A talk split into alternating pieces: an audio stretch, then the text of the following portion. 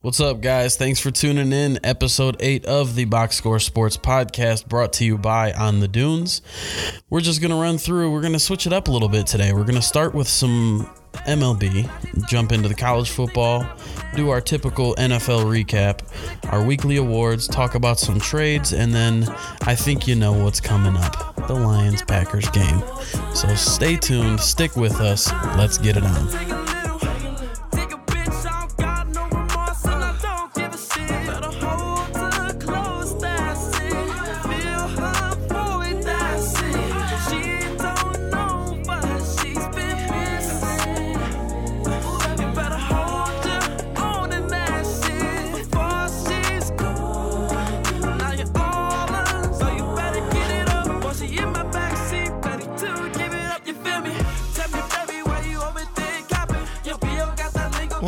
Going on, everybody, and welcome back to the Box Score Sports Podcast. I'm your host, Alex Phillips, with my co host, as always, Bradley Becky. Uh, today we got some baseball, and like he said in the beginning, uh, we're going to change it up a little bit. Uh, this is a forewarning now, though. Uh, we're going to have some interesting conversation and dialogue at the end of this. We might have our first fight on, box, on Box Score today. Um, but uh, Brad, with that, let's just hop right into baseball before we get into that. So, uh, let's talk. We got Houston leading the Yankees two to one with their win today or tonight, earlier this afternoon, whatever the case was, and then you have what looks to be a four game sweep from Washington over the St. Louis Cardinals. What do you have to say about that? I'm slightly surprised. I mean, like I said, I think it was two weeks ago that I pre- I had the Dodgers going a little week, further. It was last week. Yeah, I think it was last, last episode. Um, which sucks because I was wrong. But um, I mean, hey, the Nationals look better than people expected them to be. You know, with uh, with Harper leaving, not you know people didn't have super high hopes for him.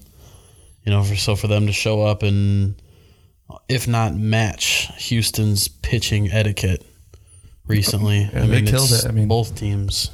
I mean, regarding their pitching, uh, the first game, Anibal Sanchez, or was it the first game or second? Either way, I think it was the first game. Anibal Sanchez pitched first. He had a no hit bid, only one hit through seven and two thirds innings five strikeouts, zero runs allowed, obviously. Uh, you got Max Scherzer with another no hit bid in the game two, going through seven innings, one hit, 11 strikeouts, zero runs there as well. And then Stephen Strasburg last night, going seven innings as well, 12 strikeouts, one run, and seven hits. Their pitching killed it uh, throughout this entire series. I haven't looked at tonight, but last I checked, it was the first or second inning, right? And they were up 7 0. Yeah, I looked and it was the bottom of the second, and Nationals were up 7 0. Yeah, so with that being said, I mean, I think I texted you earlier this week. I, am thinking we're going to see Scherzer and Sanchez take on Verlander in the championship. Yeah, I mean, I remember I read something a few weeks ago saying that if the Nationals win this year, there will be either six or seven ex Tigers with a ring on their finger consecutively too. Because yeah. uh, you had JD Martinez and David Price win with Boston last year, Houston with Verlander the year before. Uh, I forgot who was before that, but yeah, I mean it's been pretty consistent to see. And the funny thing is, all those guys played together at the same time. Yep, it's not like they scattered; they were all on the exact same team. Yeah, I'm pretty and sure. There was people quoting the tweet saying, "Can you imagine if these players were all on one team?" or who would think, you know, what would you think these guys would be capable of if they played together? Like it was so funny. Yeah, they were all Tigers clearly fans. just trolling Tigers fans. Yep. I'll try Tigers fans trolling themselves at that point. But yeah. I mean, Astros are pitching this. Uh, the playoffs really tells uh, not not that was a bad way to start. I think the playoffs are 100% pitching. If you have a good pitching staff, you have a good chance to win it all. Um, hitting doesn't really matter in the playoffs, in my opinion. So the Yankees, everybody was like, oh, they got some good hitters, Aaron Judge, all those guys. But you really look at these two teams that are clearly dominating pitching wise. Verlander had a really good game in game two, um, and then today Gerrit Cole killed it again. So, uh, I mean, you, you, really look at these teams and their pitching, and that's what it, what it really comes down to that's defense in baseball. Defense wins championships. We're going to have a great pitching matchup in the World Series if Astros continue to win, even though I think they're, nope, they're at home in the next game. So that's nice. But yeah. I mean, we'll see. It's it's looking pretty good so far. It's definitely actually for the first time I can actually say it's been a pretty entertaining playoffs. Yeah, yeah, it has been. We had to we had to watch it in between commercial breaks of the Lions game last night. So Yeah. Uh, before I uh, blow the lid off of that, uh, let's talk some college football for a second. Um, Penn State, or not Penn State, I'm sorry. Wow. Uh, back on my bullshit, I guess. LSU killed it. Like I said, Burrow killed. I think he had six touchdowns this week. Uh, 14 point win over a top 10 team in Texas, or not Texas. God damn, fucking up. Um, I mean, a hell of a game. They killed it. So. It was against Florida. Yeah, I was gonna. I told you though they were gonna tear him up. All right, I did. I had that. But um, overall, the games were good this past weekend. I didn't get to watch much of them because I think you and I both had to work then, so yeah. we didn't get to catch them. But you know, good games. Uh, looking forward though, college football this weekend. Not much on the ballot. Two games to point out though. You got University of Michigan at Penn State. Penn State's currently favored by nine after Harbaugh's comments of their offense looking like they're hitting their stride and all that good stuff. Uh, you got anything to say about that? Um, I think we should have scored more points, and I think we should have allowed less points against Illinois. I mean, I remember I was looking at the score and it was 28 0, and five minutes, 10 minutes later, I looked again and it was 28 25, and I was like, only Michigan could do that. Um, you know, I will give Shea, uh, Shea Patterson a little bit more credit this week. He threw three touchdowns, no interceptions, but I'm pretty sure he had a fumble. The team overall ah, had two say, fumbles. I mean, can't go a game without turning over the ball. Yeah, once. I just think it's Harbaugh came out and said some goofy shit. Said something about Shea Patterson being the best quarterback that's been on the field with them all year, and I just massively disagree. And I think he was referring to opponents' quarterbacks as well. It's just blatantly wrong. So for him to come out and say dumb shit like that, maybe you should stop talking and start going to coach your football team team, in my opinion.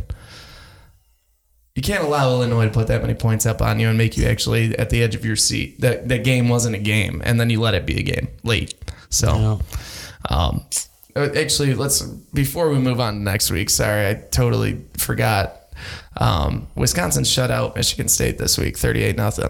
Mm-hmm. Um, I'm sure Michigan fans feel pretty good about that. Michigan probably feels pretty good about that. Uh, I know when I saw it, I was like, well, it's not really that surprising. Uh, he uh, Jonathan Stewart ran all over him, just like we expected. Um, their offense didn't look good as expected. Uh, do you really see this team being competitive in the Michigan Michigan State game, or? Yes, I don't think you can ever count any of these teams out in that matchup. Yeah. Just because for some reason it seems that it could it didn't matter if Michigan's the number one ranked team in the nation and state's not even in the top 25 they're going to put up a fight because that rivalry you know even though in my opinion the ohio state michigan rivalry is bigger yeah. it's arguably the biggest rivalry in college football um, the game will always be competitive between Dantonio and Harbaugh or whoever the coaches may be. Yeah. That's true. I mean, I could I could agree with you on that. I think Should Michigan State was sick of the little brother bullshit they went through for a few years, and I mean they're ready to fight back, and they've really dominated Michigan the last few years, anyways. If you really look at it, so that'll be interesting moving forward. Um, outside of that, from last week's games, I didn't have much actually. Oh, wait, wait, wait, we forgot another one, man. Georgia getting upset by South Carolina. Yep, yep that's right. Gamecocks. So my take. Uh, go ahead. Actually, go. What do you got to say about that? I I don't really know where it came from. Um, kind of threw me off. I don't think I could name a single South Carolina player right now. Yeah, I think it was the year before. Maybe it was last year or the year before. They had a really good defensive front, but I, I haven't heard much about them this year. But they definitely cocked the Bulldogs this week. A little bit, and uh, no pun intended. uh, no, you meant to do that. uh, um, I don't think it's really time for people to worry about Georgia yet and I think every team has at least one hiccup throughout the season. Yeah. You know, so I'm not really too surprised, you know, not surprised, but um, concerned about Georgia and, you know, in the near future at all. I think they're still just as good as they have yeah. been. And but then again, you know, it takes a lot to beat a powerhouse team like Georgia. So Yeah. Was know, that in Georgia? I believe it was, wasn't it? I believe it was home, yeah. Yeah, so I mean, to, to take them to double overtime and beat them by three at home is pretty impressive. But I think my biggest takeaway from that is they're clearing a path for LSU to dominate in the SEC. Simple as that. I, I, am going to continue to follow or hype up or ride the train of LSU. Uh, I've loved Coach O since probably the first time I heard him on Barstool, if I'm being completely honest. Have you ever heard that dude's voice? Who? Uh, Cocho, O, Coach or uh, fuck, I can't even pronounce his name. I only know him by Cocho O or Regan or some shit. Mm. Uh, he sounds like this. He sounds like he's from the Bayou. You know what I mean? I have not heard it. No. Yeah, he's a come on, man. On 97.1, they're like, give it to him, JoJo. That's Cocho. Mm. Yeah, that's Cocho. So he's got that Louisiana vibe to him, that Bayou vibe to him. But I like LSU. Their offense keeps keeps dominating. Oh, and I'm over here thinking you're talking about South Carolina's no, coach or no, something. Yeah, no, I know who Coach O is. God damn. Yeah. I'm like, what? no, yeah. So LSU, man, I, I really think Georgia kind of hurt themselves there, and I think Georgia fans should be worried that LSU is right there and ready to go. So, uh, that I mean, I'm gonna keep riding that train. OSU, I'm still riding that train. So, well, and fucking trains are chugging. So, yeah, I mean, it, it's between the only one I'm a little worried about right now is Clemson and Alabama. I don't know what fills out the Final Four for me because I think LSU, Oklahoma, and uh, Ohio State are getting that for sure. That's my opinion. Hmm. You got anything to say about that? The way you're looking at me, man. I honestly no. No, you, would no. you agree? Or? For the most part, is there any I'd, other teams I'd say, I'm I'd say, here? I'd say your top four teams in college football. I don't think Clemson belongs where they are. If you ask me, I mean, yeah, they haven't really performed up to what they should be, up to snuff, rather. If you ask me, your top four teams in college football are Ohio State, Alabama, LSU, and Wisconsin. Wisconsin? Yeah. So you got two Big Ten, two SEC, huh? Yeah. You don't think Oklahoma belongs? Yes and no. I mean, they're kind of. They just beat Texas in the Red River rivalry. God, I got that out in one seven. try. Yeah, but I mean, where you go and look at the other teams that Texas has played this year, and it hasn't well, yeah. There's been bigger blowouts right. by teams that aren't fucking. But that's a, like, if I mean? we're gonna talk Michigan, Michigan State, and say they play each other tough every year, you're gonna say Oklahoma, that's Texas, not the same thing. Yeah, that is not the same. Yeah, Red River rivalry's got some history. Okay. You think Michigan, Michigan State were always competitive? Yeah. Uh, Michigan is Michigan State before 15 years ago is not competitive with Michigan. Come on. Competitive? No, I'm not saying like I'm saying the rivalry is always there. Well, yeah, the rivalry's been there, but so is Oklahoma and Texas, and they've both been competitive throughout pretty much their entire history. Okay. I mean, Texas is like one of those highly appraised programs, you know. So I just think, I mean, that's my personal take from it. I, I think they play each other tough every year, and that's a big deal for those teams. So to say, to say, you know, uh, Oklahoma barely pulled it off is kind of I don't know. I, okay. I, I, mean, a win's a win. Okay. In football, so. I just think Wisconsin's better. okay, all right. I can. I, mean, I can hang with that. We'll see when they lose in the Big Ten. But, uh, anyways, uh, the other game we're looking at this week: Can South Carolina pull it off again against another big SEC team? That's a good question. Yep, South Carolina is playing Florida at home. Yep, they're playing Florida at home. Florida is still ranked number nine here, and uh, as we saw, LSU gave them the ass whooping, so they're going to be coming off an L, and South Carolina is coming off a pretty big dub. So I'm curious to see what happens there. It should be pretty interesting. I'm, I'm probably not going to be watching it, but it's something I'm going to definitely keep my eye on. Yeah, yeah. I think uh, if I remember correctly, South Carolina's done that before. Had a big upset. I don't. I, it might have been over Clemson a couple years ago, if I remember right. I just I remember the Gamecocks making a name for themselves one week. But yeah, you're right. I mean, Florida's going to come back with a chip on their shoulder, and South Carolina's going to come riding in high. Uh, if the, I don't know that that game's at South Carolina, I would assume that those fans are going to be pretty riled up after that win. Hell yeah! Um, I think it might be tighter than what Vegas has them at, with Florida being favored by six. I think that could be a three point game easy. I mean, yeah, they played Georgia at home and did that. So yeah. I could only imagine what they're going to do the next, the following week. You know, yeah, and two I, top ten teams in a row. That would be pretty incredible. It would. It would be pretty incredible. And, and I they're still not ranked. South Carolina, what, what, well, they're probably their record's probably not all that great, is it? I haven't even looked. Three and three. Three and three. Yeah. So that's why. I mean, they're not going to make the top 25, uh, 500 record. But yeah. if they win this week, they might have a pretty good argument there. I mean, sure, there's uh, there's a couple two lost teams at the bottom of the 25. So, I mean, there's a chance that a four and three team could get in. Yeah, but in my mind, if you beat, wins. I was gonna say, if you beat two top 10 teams, there's no fucking reason you shouldn't be in there. Yeah, that's a good point. Um, but that's really it for college football. I mean, we got more to talk about. Well, probably more, the only reason we're kind of blowing through these things is because me and Brad have a lot to talk about with last night's unfolding, and mm-hmm. we have some words to say. So we want to focus a lot more on the NFL this week.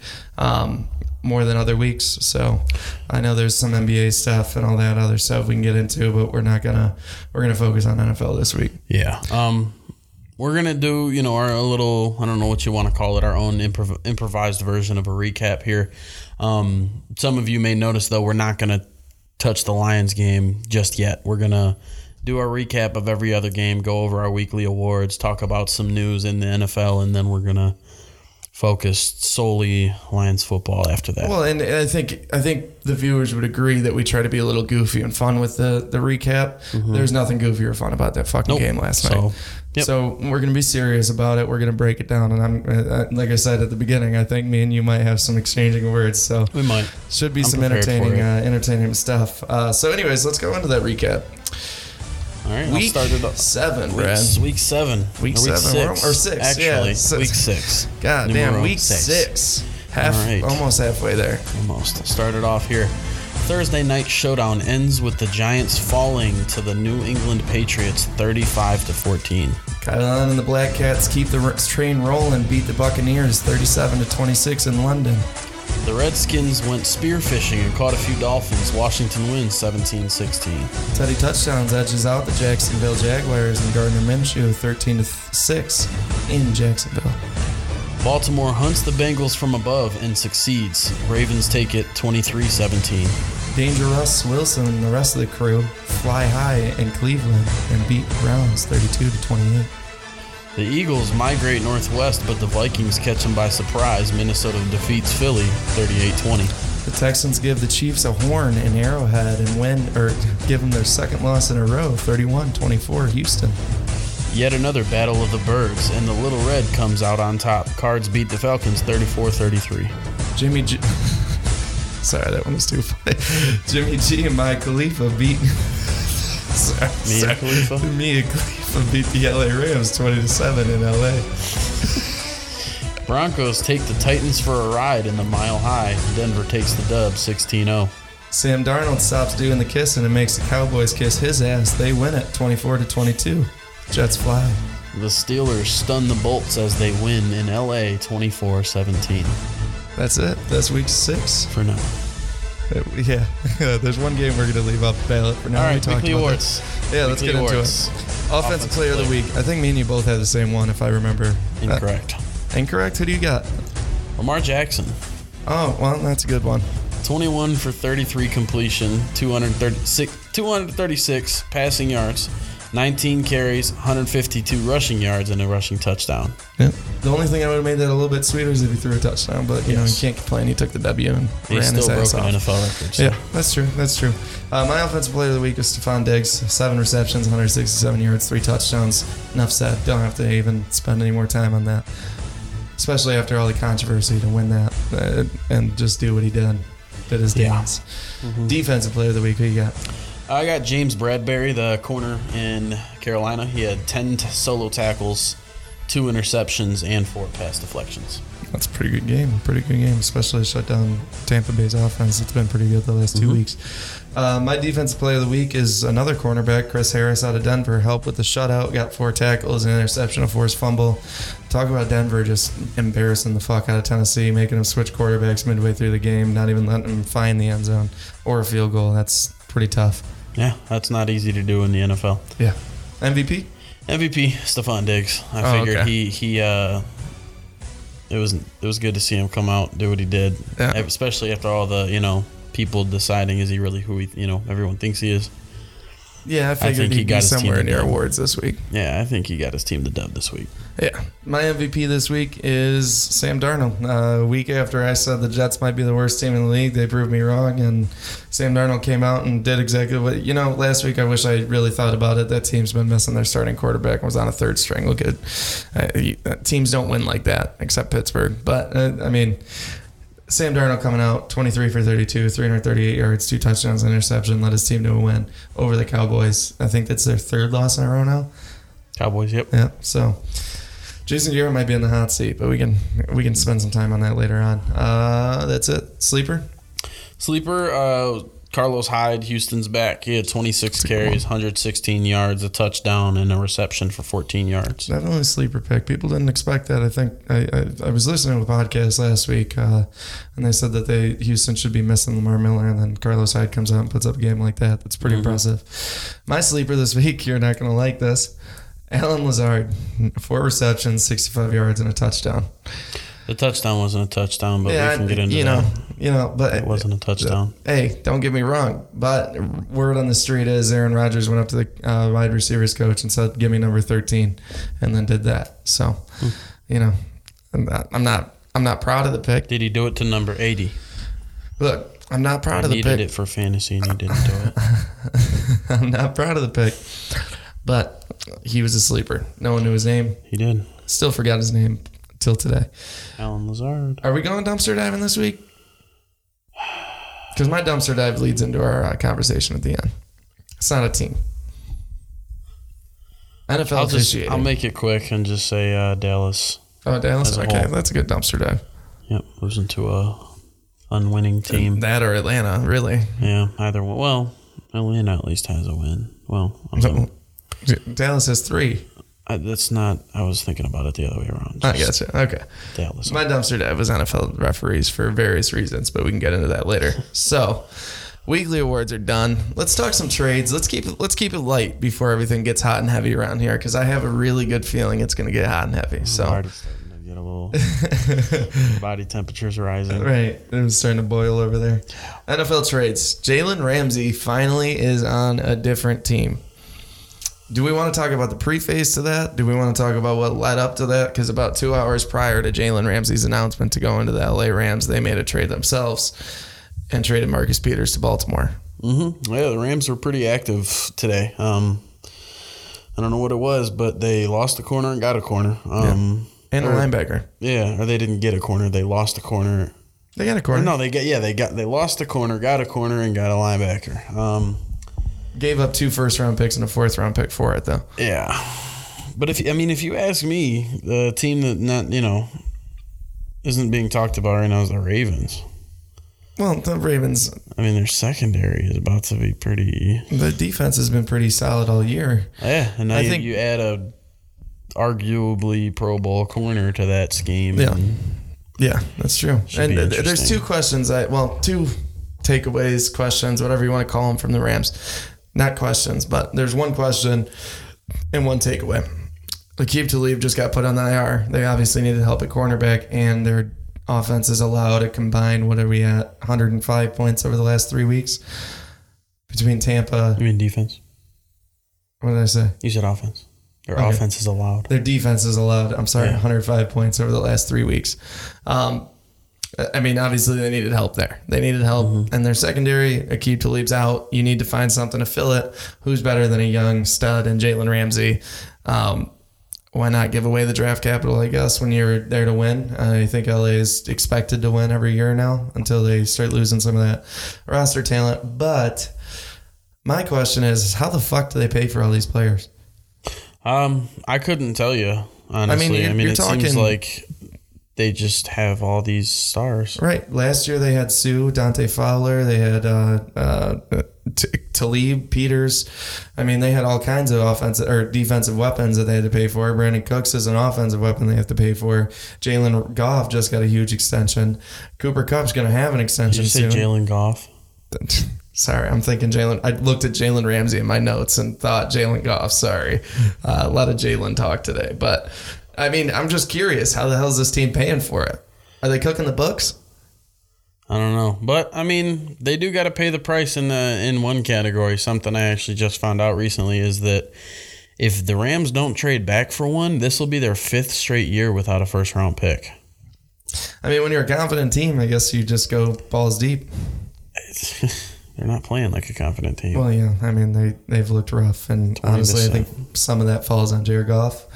Uh, some of that falls on their defense and just the team overall. I mean, I wouldn't, I wouldn't put like. They're, they're I'm not still, saying they're done. They're still, yeah, no, they're, they're still a 500 team right now. Right now, uh, they're going to make the playoffs. I mean, we'll see. Seattle and San Francisco are making it interesting.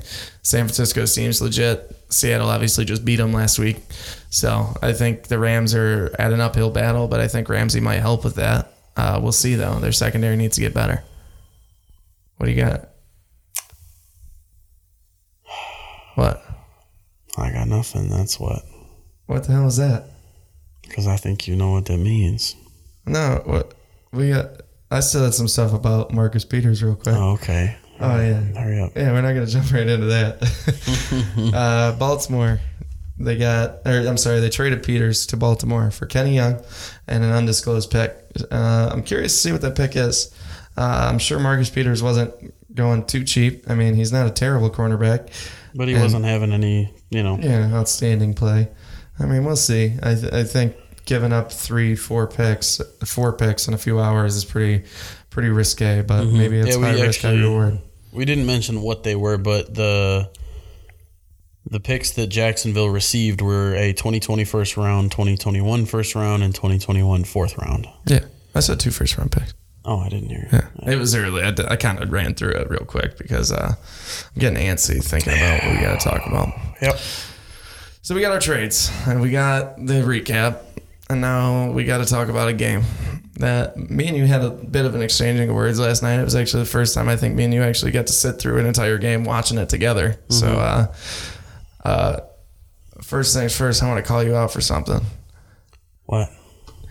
You were rooting for the fucking Green Bay defense and okay. Jimmy Graham throughout that entire Listen fucking game. Listen to this, game. people. Let me break something down. Actually, it wasn't the entire fucking game. It was like the first half and then the first like three minutes of the fourth quarter. Um, I was fantasy football. All right, listen. I played against a guy who had Russell Wilson, who got damn near thirty. Stefon Diggs, who got like 45, and New England's defense, who got 28. Every other player football, on his team, other than one player who got 12 points, had less than 10 points. I lost to three fucking people. Yeah. And I had Mike Evans 20 points, Julian Edelman 20 points, Christian McCaffrey 21, Chris Carson 25, Pat Mahomes 18. I had a very consistent roster. Yeah. And the, I had two players left, and it was Jimmy Graham and the Green Bay defense. So, all jokes aside, I just wanted to win, and I still lost because they both didn't do well. Not but, only you lost in fantasy, but you you lost a broken heart. Too. Yeah, I told Melvin that I was in a win-win situation because either I'd win in fantasy – or my Lions would win. Yeah. I got neither of those mm, things. Yeah. yeah. So start with that final score real quick. It was uh, 23-22 Green Bay wins uh, by a field goal. So before we get into what we got to talk about because obviously it's towards the end of the game where things got fucked up. Let's talk about the beginning first. Because I, I think know- if you ask me, the Lions had their most aggressive drive so far this year, the first drive of this uh, game.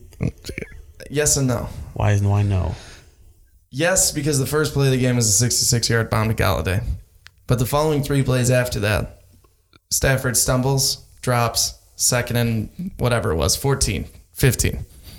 Next play. Fumbled, but recovered it. Yeah. Slid, fell, fumbled, caught it, whatever, recovered it, whatever. Second play. They run it. Three, four yards, whatever it might have been. Next play. Stumbles again, tosses it four yards, fourth and whatever, settle for a field goal. Kick it off. Green Bay gets three and out. You get the ball back. Get a touchdown this time. Questionable touchdown. Me and you both agreed on that when we watched it. We were like, eh, it's kind of an iffy call. But we get the touchdown. We're up 7 0. Next, 10-0. next drive, or 10 0, you're right. Next drive. Next drive, we kick the ball, uh, punt the ball off. They fumble and hand it to us. In the, it was a Green Bay's 25 where we recovered. Settle for a field goal. I told you we could be up 21 nothing right now. You did every time we kicked a field goal. You you kept continue. You, okay. Your intoxication was growing, so you continued yeah. to mention every time a field goal was made. Could be up right in this right now, but no, yeah. we're only up this. But it, look, and I understand and I that. It. Let me let me add, let me break something down for you real quick. And I read this from an NFL analyst earlier today. I don't remember the name. Yes, that you should be capitalizing on these plays but they wouldn't. Field goals would not be a thing in football if they weren't a form of scoring. Don't get me wrong. I, I'm glad they I'll scored three, three over three. Zero. Yeah. Okay. I'll take five threes over five zeros. Yeah. Okay. Yes, I'd obviously take a seven over a three, but at the end of the day, we were up by. I need to just. My brain is fucking twirling. We were up 13 0. Yep, we were up two scores. Okay, we were up two scores. So you did what you could to try and put yourself in a winning situation for the most part. You were dealing with a depleted Green Bay offense. I understand that. Davante Not Adams. yet. I mean, Davante Adams was out, but other than and that, later in the game, Geronimo Allison got hurt. and then VS got taken out for a little bit too. yeah, and then uh, Valdes-Scantling also. Yes. But there's another But- thing that happened in the first quarter that bothers me a little bit more than that. I, look, I don't expect any team to go 100% red zone efficiency. I'll say that right now because I know that's the main argument I'm going to get. You can't expect a team to get a touchdown every time they're in the red zone. Exactly. It's not going to happen. No. Okay. We scored on every drive though, other than like Six of 11. okay.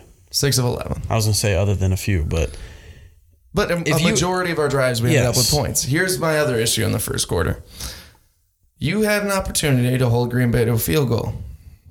Fourth and whatever, they're about to go up for the field goal. You have 12 men on the field.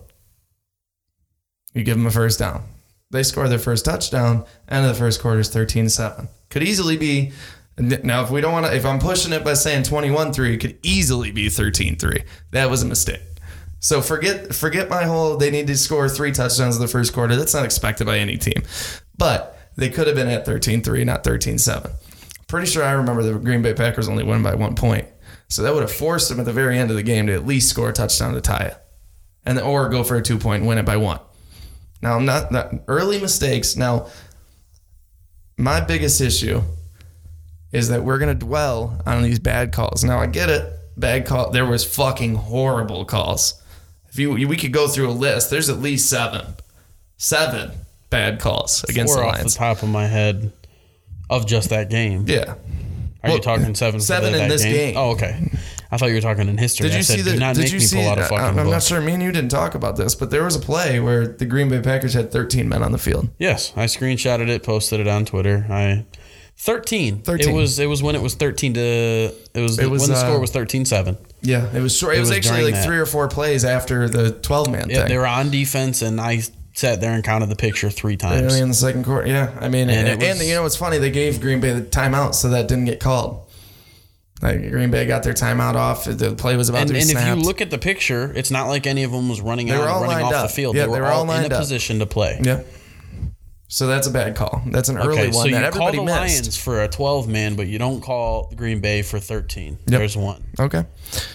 Uh, moving on, we had halftime. Nothing really happened between then and the halftime. Not necessarily. Coming back though, we had the um, the what is it called? Uh, personal fou- personal foul against uh, Tracy Walker.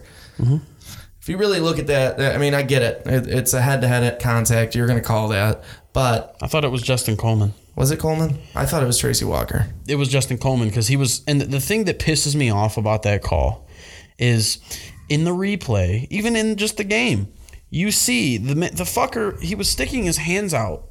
He was staring at the ball. Yeah. He was going for the interception. Yeah. And the ball was just barely in reach of whichever Green Bay receiver it mm, was. Yep. So the you know Green Bay had to reach for it, whereas the Lions played player all he could have did he could have just sat on it. It was coming right to him. Right.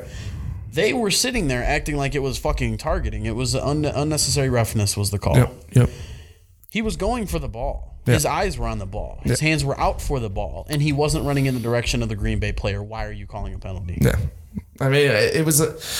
Me, we I talked don't about even that think it was bit last night questionable. too. I think there should, and we're talking about. Let me let me just point this out real quick. This the ref, the head ref for this game, has been in the league for twelve years. Mm-hmm. He officiated the Super Bowl last year. Just just thought I'd point that out real quick. Yeah, I mean, uh, but here's one thing we need to remember here is that the NFL probably has the worst officiating in all professional sports. Uh, the one thing I am happy about this game is that the nation, since this was a Monday night football game, got to see some of these bullshit calls that Lions fans have been putting up with. I mean, there were tweets from ex lot of people. Lions. I mean, th- this is one that got me, and it it blew up in like ten minutes. After like ten minutes, he already had almost eleven thousand likes, What's like that? seven thousand retweets, and it was T.J. Lang. Guys played for both teams. He's not rooting for a winner there. Mm, maybe. He played for he he he got his Hall of Fame quote on you know he got his stardom from. He got Green his Bay. name from Green in Green Bay. He didn't do too much in Detroit. He was okay, but he wasn't nearly as I good think as he was, in Green I think Bay. he was pretty good guard. He was good, but he wasn't Green Bay good Yeah. as he was in Green Bay. Yeah. So you're talking about a guy who played for both teams, and um, I don't remember where I saw, it, but somebody said, or it was either he said or somebody said before the game that he said he wasn't rooting for a winner. He was just watching the game to watch the game, and he called bullshit 100. percent He was like, "This is the worst officiating I've ever seen in my life." Well, that was it was pretty fucking bad. It was terrible. I mean, and then on top of that, you have a bunch of players all around the country. Yeah. Um, you have college players, NFL players, Hall of Famers. Barry Sanders commented on it a few times. Um, Well, I mean, you and you had the head of officiating apology. You didn't you see that today? Yeah. came out and said he was going to reach out to Martha and uh, Dan, uh, not Dan Quinn, but Bob Quinn today, apologize to him and all that shit for the first one, not the second one, or was it the second one and not the first one? I felt like the first illegal hands to the face was more evident that fucking uh, Bakhti, fucking Bakhtiari. Bakhtiari, Bakhtiari. whatever the fuck his name is, David Bakhtiari. had his hand in his face. And now, me and you got into this, and I agree. I, I think it was bullshit, 100%. There was nothing that was inexcusable. Unless a dude's face is now his entire fucking chest up is his face, and shoulder pads are a fucking face. Well, and they interviewed Trey Flowers after the game, and you could just see in the look in his face and the tone in his voice, he knew what he was doing. He said, "I've been doing it my whole career. You know, I always Well, grab right here, and they called me on the grab right here. So then I went right here, and they called me on that too. And here's the thing. Before this year, what, what uniform was Trey Flowers in? New England Patriots. The man has played 51 Yeah. NFL games. Yeah, but that's one thing you're he not realizing never there. he has never been called for this penalty in his entire But career. what uniform was he wearing in all of his career? Games. New England Patriots. How many non calls and bad calls go to the other team's favor when it's the Patriots playing? How many times do you think the Patriots commit a penalty like a couple weeks ago on that hit on Josh Allen that didn't get called? Mm-hmm. He's a Patriot then. Now he's a Detroit Lion. Detroit Lions are the tissue paper of the NFL. The NFL doesn't give a fuck about the Lions. They don't give a fuck about Cleveland. They don't give a fuck about any team that hasn't been successful and made them money in the last fucking 57 years. So when I look at that and I hear, well, at 51, yes, I'm sure there's been times where he's bought illegal hands to the face, but they didn't and call it. That happens in every game But in yeah. every league. There's always a call that's not being made. Well, yeah, it's and it- I mean, it- my thing is though is it's it's not being called because it's not clear. They even showed the replays for these both of these fucking calls on Yeah. the jumbotron and the TV at the end of the field or Yeah. whatever. No, it, it, may was be. blatant. It was blatant I mean, they dude. were not illegal hands to the face. And they those were the two that pissed me off because the first one was a sack would have forced them to punt because they're in Lions territory and it was like fourth and twenty something. Yep, and I saw the video. That's Um, where they got robbed. The ref that threw the flag on that first one um, was standing with his hands on his knees, and after Aaron Rodgers got sacked, he then stood up and threw the flag. Yeah. So it's you think about how long that play was. If I had to, I can go back and look at. I think it was like six or seven seconds. Yep.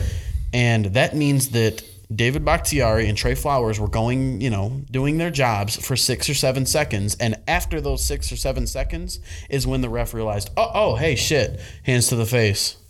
Maybe you just got the Rodgers colors the- mixed up. After Aaron Rodgers hit the ground. Yeah, but there's a couple other bad calls that before that too. I mean, you got the uh, the Kerryon Johnson thing. I'm not a big believer in that. I thought that was an incomplete pass, uh, even when they Yeah, called it the we, catch we both fumble. agreed it was an incomplete pass. I mean, that one's a little bit nitpicky in my opinion. But if because again, he technically did take like two steps, two or three, but he didn't look to have control of the he ball. really in my didn't. opinion. Because as soon as he caught the ball, he turned and put it in one hand and dropped it out of that If one he had hand. secured it a little bit more, that would have if he were to been like had tucked it under his arm, taken one more step, and then dropped three it, points of then yes. contact on the ball, and he would have been fine. Exactly. Um, so that one is a little bit different, but that took away a first down opportunity to potentially, because that was also right outside the red zone in Green Bay's 25, potentially make a few more plays. Even at at worst, even if you didn't go in there and get another touchdown, at worst shaved another 90 seconds off the clock.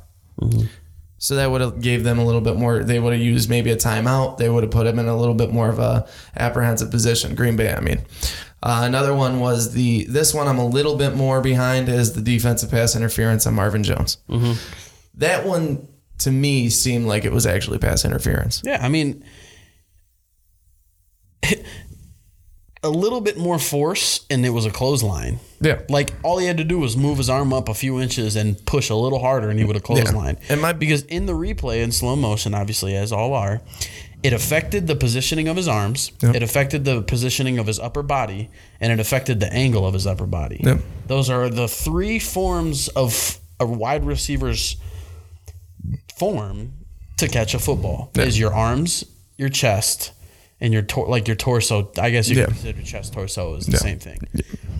And not only that, he he pulled him back. He didn't just make the contact. Yeah. There wasn't even a question. There was no the play didn't stop for them to think about it. The play didn't stop well, for them to replay. Thing that bothers they just moved the, on to the next play like it didn't fucking thing, happen. The, the new rule about how they're supposed to be reviewable and you can challenge them and all that. The thing is, is the league's made it blatantly clear. It doesn't matter whether you challenge or not. What's called in the field, it's not going to get overturned, which is bullshit to me, in my opinion. Don't even make the fucking rule because now what they're going to do is next year they're going to say, you know what, let's get rid of that rule, and then they can say, hey, look, we adapted to what you guys wanted because this all started with the New Orleans nons call last year. Mm-hmm. So now this year we're getting it. We're, I mean, obviously Detroit was going to get it eventually. We always get bad calls. It's just a fucking Detroit thing. Mm-hmm. But my biggest thing is really, again, I'm not trying to take all the blame away from. I'm not trying to completely blame the Lions. That's not what I'm trying to argue here. What I'm trying to argue here is those fucking fans that keep calling and saying 100% of this loss is on the refs. I don't agree with that. I don't no. believe.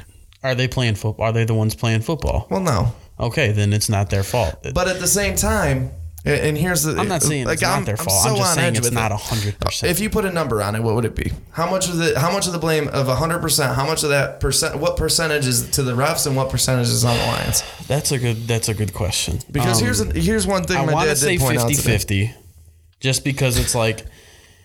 Yes, the Lions had that whole game to get more scoring opportunities. Yeah.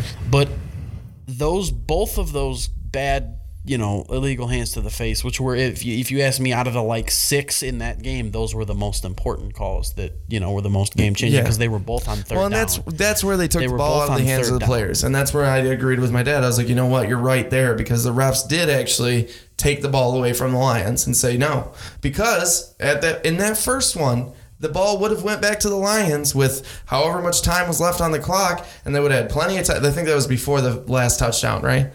I'm pretty sure the first one. It wasn't back to back. It was two yeah. separate drives. No, yeah, yeah, no. Because what happened was, before the laser. They got the first the down after the first one. Yeah. And then what's his name scored that one touchdown. Yep, yep. Where first of all, yeah. Not to mention another thing, they showed a pylon cam oh, picture of the receiver and his down at least down at the one yard line. And I know that's not like uh, they would have scored either way. Not even. But there was a chance. I mean, we saw what happened with the Chargers on the goal line. They fumbled it. There's a there's an op, and now that's another one where I'm like, okay, either way, if it changed, I mean, it might not have changed the outcome completely.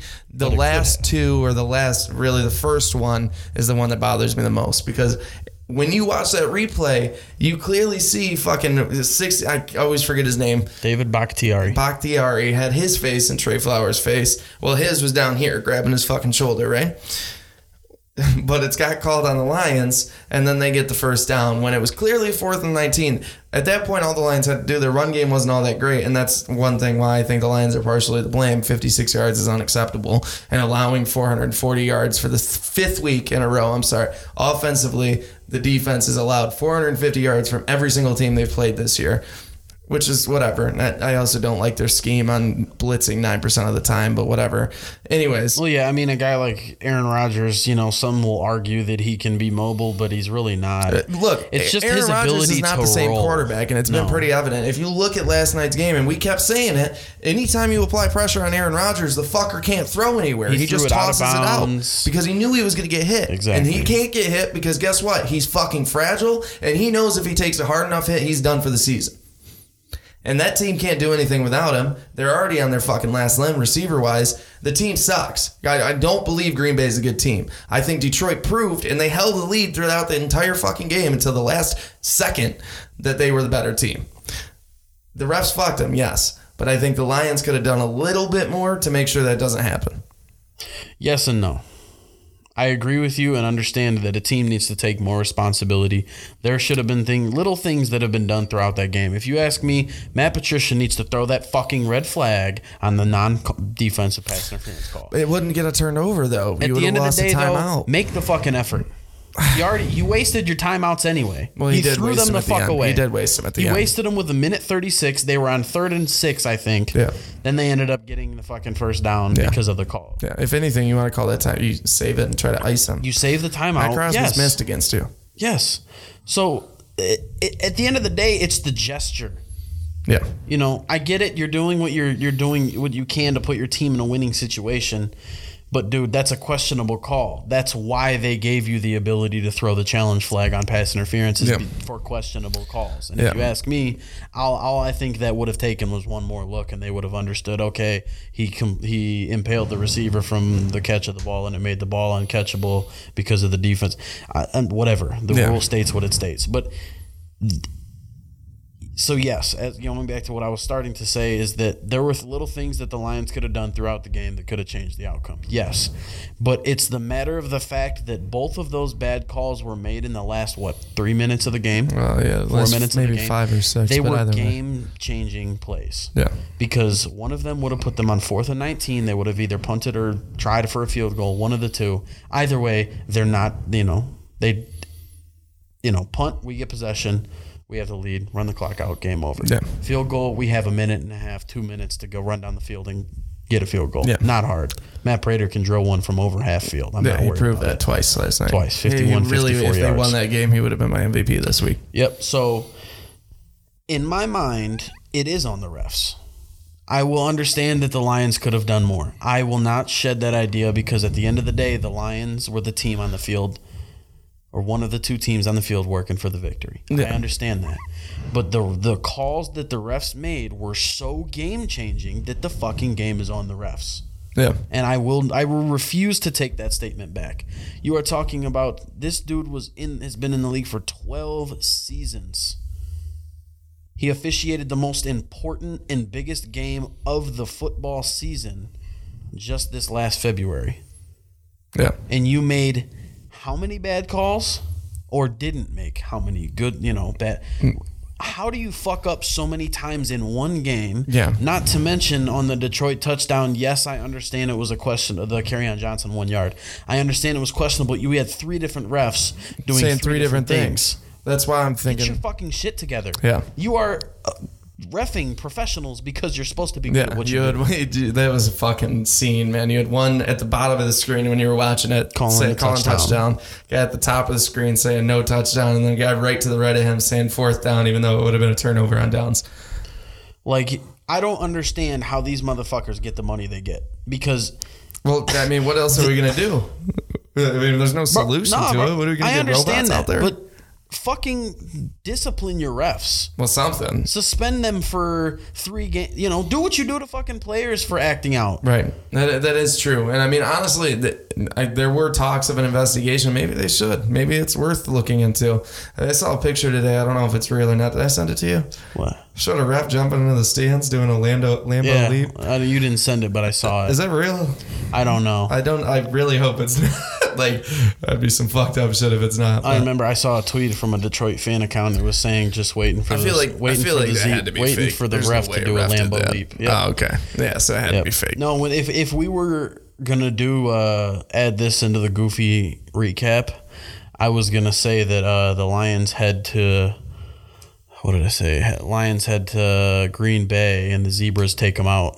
Yeah, honestly, because the fuck, the fuck did Green Bay do to win this game? Well, that's true. I mean, they, they, they put together a touchdown drive at the end, yes but again, no, but well, yeah, that's true. Right? I mean, I guess if you want to negate that touchdown, yes and no, but I mean, Green Bay was one if I was a Green Bay fan, if I was a Green Bay fan right now, I'd feel dirty as fuck, and I don't think any of them do. And that's no, what they're all like, off, "Fuck frankly. yeah, Green Bay." I mean, we fuck were with one last Hayden, night. Motherfucker, he almost got it. He was about to get his ass beat, dude. He's fucking running around, running his fucking mouth, dude. Yeah. I'm sorry. If you're a Green Bay fan, you should not feel proud of that fucking win because you didn't win that fucking yeah, game. The refs won it for you. Yeah. For those that don't know, we were at uh, Buffalo Wild Wings last night. Every seat in the building was filled with a Lions fan, except yeah. for a few. And you even had Lions the, fans dressed up like the goofy asses themselves. Yeah, looking like, like, they're at a game, uh, Machador mask or yeah, whatever the fuck they're Machador called. Machador mask and a poncho over. Like, right. what are you doing? Yeah, they you're at B Dubs in Waterford. Yeah. Like, stop it. You're so not even close to um, Detroit. one of the guys we were with was a Green Bay fan, and after the game, you know, he's all woo let's go. Mind you, okay, mind you, let me give a little backstory about this kid before we uh, actually no, it's not not really a backstory. This is a kid that's grown up, spent his entire life in Detroit, and has been a Green Bay and Ohio State fan his entire life. So he holds no relevance in my book. Sports wise. So I mean, but it's just sit there and talk shit and act like you won the game. That, that's firsthand with a Green Bay fan. The fuck you did. Now look, I'm not again. I think really, if I had to put a number on it, I've kind of jumped back and forth on this thing because at the end of the day, I think either answer is right. I think the Lions fucked you, but I also think the refs fucked you. That's and why I, I, say it's 50 50 because it could really go either way. Yeah. The Lions were one bigger play away from winning the game, and the refs could have called one of those back and not been a call. That could have won the game too. Really? It's It could go, you know, one thing could change with either the referees or the Lions, yeah. and that game is a different outcome. There's some other things. I mean, like T.J. Hockenson dropped a touchdown pass in the end zone. Uh, that, then again, so did Aaron Jones. Well, yeah, that's true. Wide the fuck open. Right, that's true. T- really, Jimmy Graham, we said it twice last night. Those would have been touchdowns if he was in a Seattle uniform. So, mm-hmm. again, I don't think either team really. I think if you look statistically, you could say Green Bay outplayed the Lions. But if you actually watch the game, it, it was blatantly clear the Lions did um, outplay them. Frankly, I mean, well, I mean, if you ask me, the Lions played I mean, they made plays. the defense the made plays half. when they needed to. They, they, they, I think they only had a couple sacks, but they got that big interception. They got that fumble recovery. They are actually had, fourth in the league right now for turnovers. They would have had two sacks, except the one was they called. Uh, what's you're his right, name? You're right. Snacks got one, and then Trey Flowers would have had one. Mm-hmm, yeah. They called him for illegal. And then um, there would have been some more if Aaron Rodgers wasn't such a pussy ass bitch. Well, that and I don't know, Matt Patricia. You're a defense guru, you know he made it obvious to uh, dude a fucking eight year old could see when the blue guys get it close to number twelve in white that he throws the ball bad. Yeah, clearly. Yeah. Every fucking time that they pressured Aaron Rodgers, like you said, and I I started to realize it after you said it last night at the game. Yeah, when we were watching, Every single time that they would collapse on the pocket, Aaron Rodgers would either throw it out of bounds, try to scramble, get almost sacked, and throw it way short or way over a receiver. Yeah, or just straight up out there of bounds. There was not one play where he was pressured that he there was a successful play came out of it. Right. So why the fuck wouldn't you keep doing that? Uh, that's what I'm wondering, and that's a big thing I have. That's and an issue I have with the defensive scheme. Matt Patricia, I'm being dead uh, serious. Yeah, I mean, Matt. Uh, look, I don't want to. He's the head coach. He's not the defensive coordinator. But this guy, you saw what he did in New England. He won yeah. blah blah blah Super Bowls. You got to have both sides of the ball to yeah. win the Super Bowl. So he's clearly, I guarantee he has an influence on the defensive side of the ball. 100%. Why would you not just look at your defensive coordinator well, and be like, dude, pressure him, look. Right. And that's my biggest issue. Well, one of my biggest issues so far this offseason is every week it seems like, well, they already said they're not trying to pressure the quarterback because they don't want him to get it. Dude, you spent a lot of fucking money on your defense in the last two years. You picked up Okwara. You spent 17 million a year on Trey Flowers. You picked up Snacks last year, obviously for run defense, which is a whole nother thing. You picked up all these guys, fucking Coleman. You picked up all these guys, right? But you're still playing so passive on defense, and I don't get why. Because I could understand Kyler Murray. He's a mobile guy. You don't want to pressure him and then fuck up and let him run all over you because he'll do that. He's and fast. He, he showed it fucker. once or twice. Yeah, he did. You look at Philip Rivers, he's not really mobile. He's not. He can't really throw. Put some pressure on that dude. Look at him all year round. I mean, the win we had. I, I don't want to say it, but it kind of looks a little bad because the Chargers only have one win right now.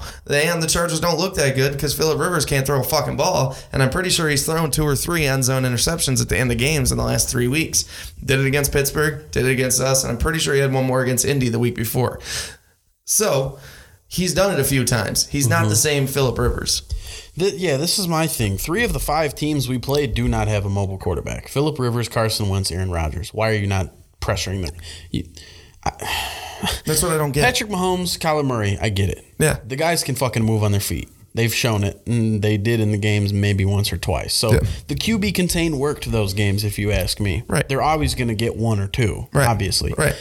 But when you're playing a motherfucker who has an arm, I'm not gonna I'm not gonna snub it.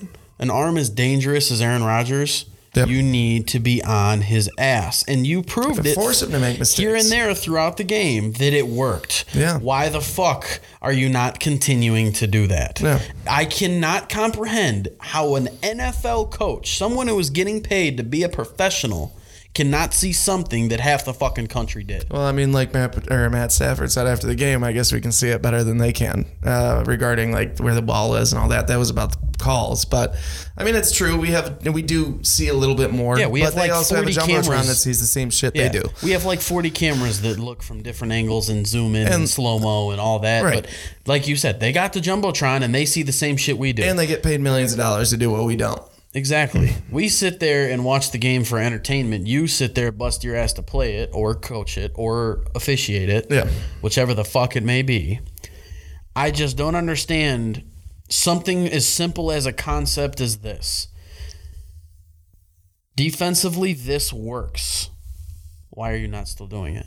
Why are you not? I understand not doing it every play. That'll make your motherfuckers tired. Yeah. Them D linemen will get worn out. I don't care how good a shape you're in. Yeah. That requires a lot of effort. Being an ex D lineman, obviously high school is the big difference. Right. I get it. Pressuring the QB is not easy because you got to work a little bit harder to balance yourself from trying to break off the O line because that's really what you're taught as a D lineman. Right. But come on, dude. What, what, what, what pissed me off the most was that little fucking stat line that came up below one of the. It was one of the plays. Nine percent of all pass plays you're blitzing. Only nine percent.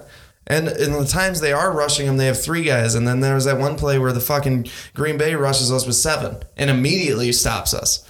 Why are we only rushing with three dudes? Why aren't we being a little bit more aggressive? Now I get it. You want to cover them and make them mess up in the back, but you have. This is what I don't get. Before the season, we all said the D line and the front seven were going to be the big parts of this game or the big parts of this team. But so far, the secondary has been the highlights. Hell yeah. So why the fuck aren't we using that front seven a little bit more? That's all I'm trying to get. Like I get it. Coaching a game is hard. I can't do it. But when I'm seeing something that's working, like you're saying, if I see something working, why am I not continuing to make it work?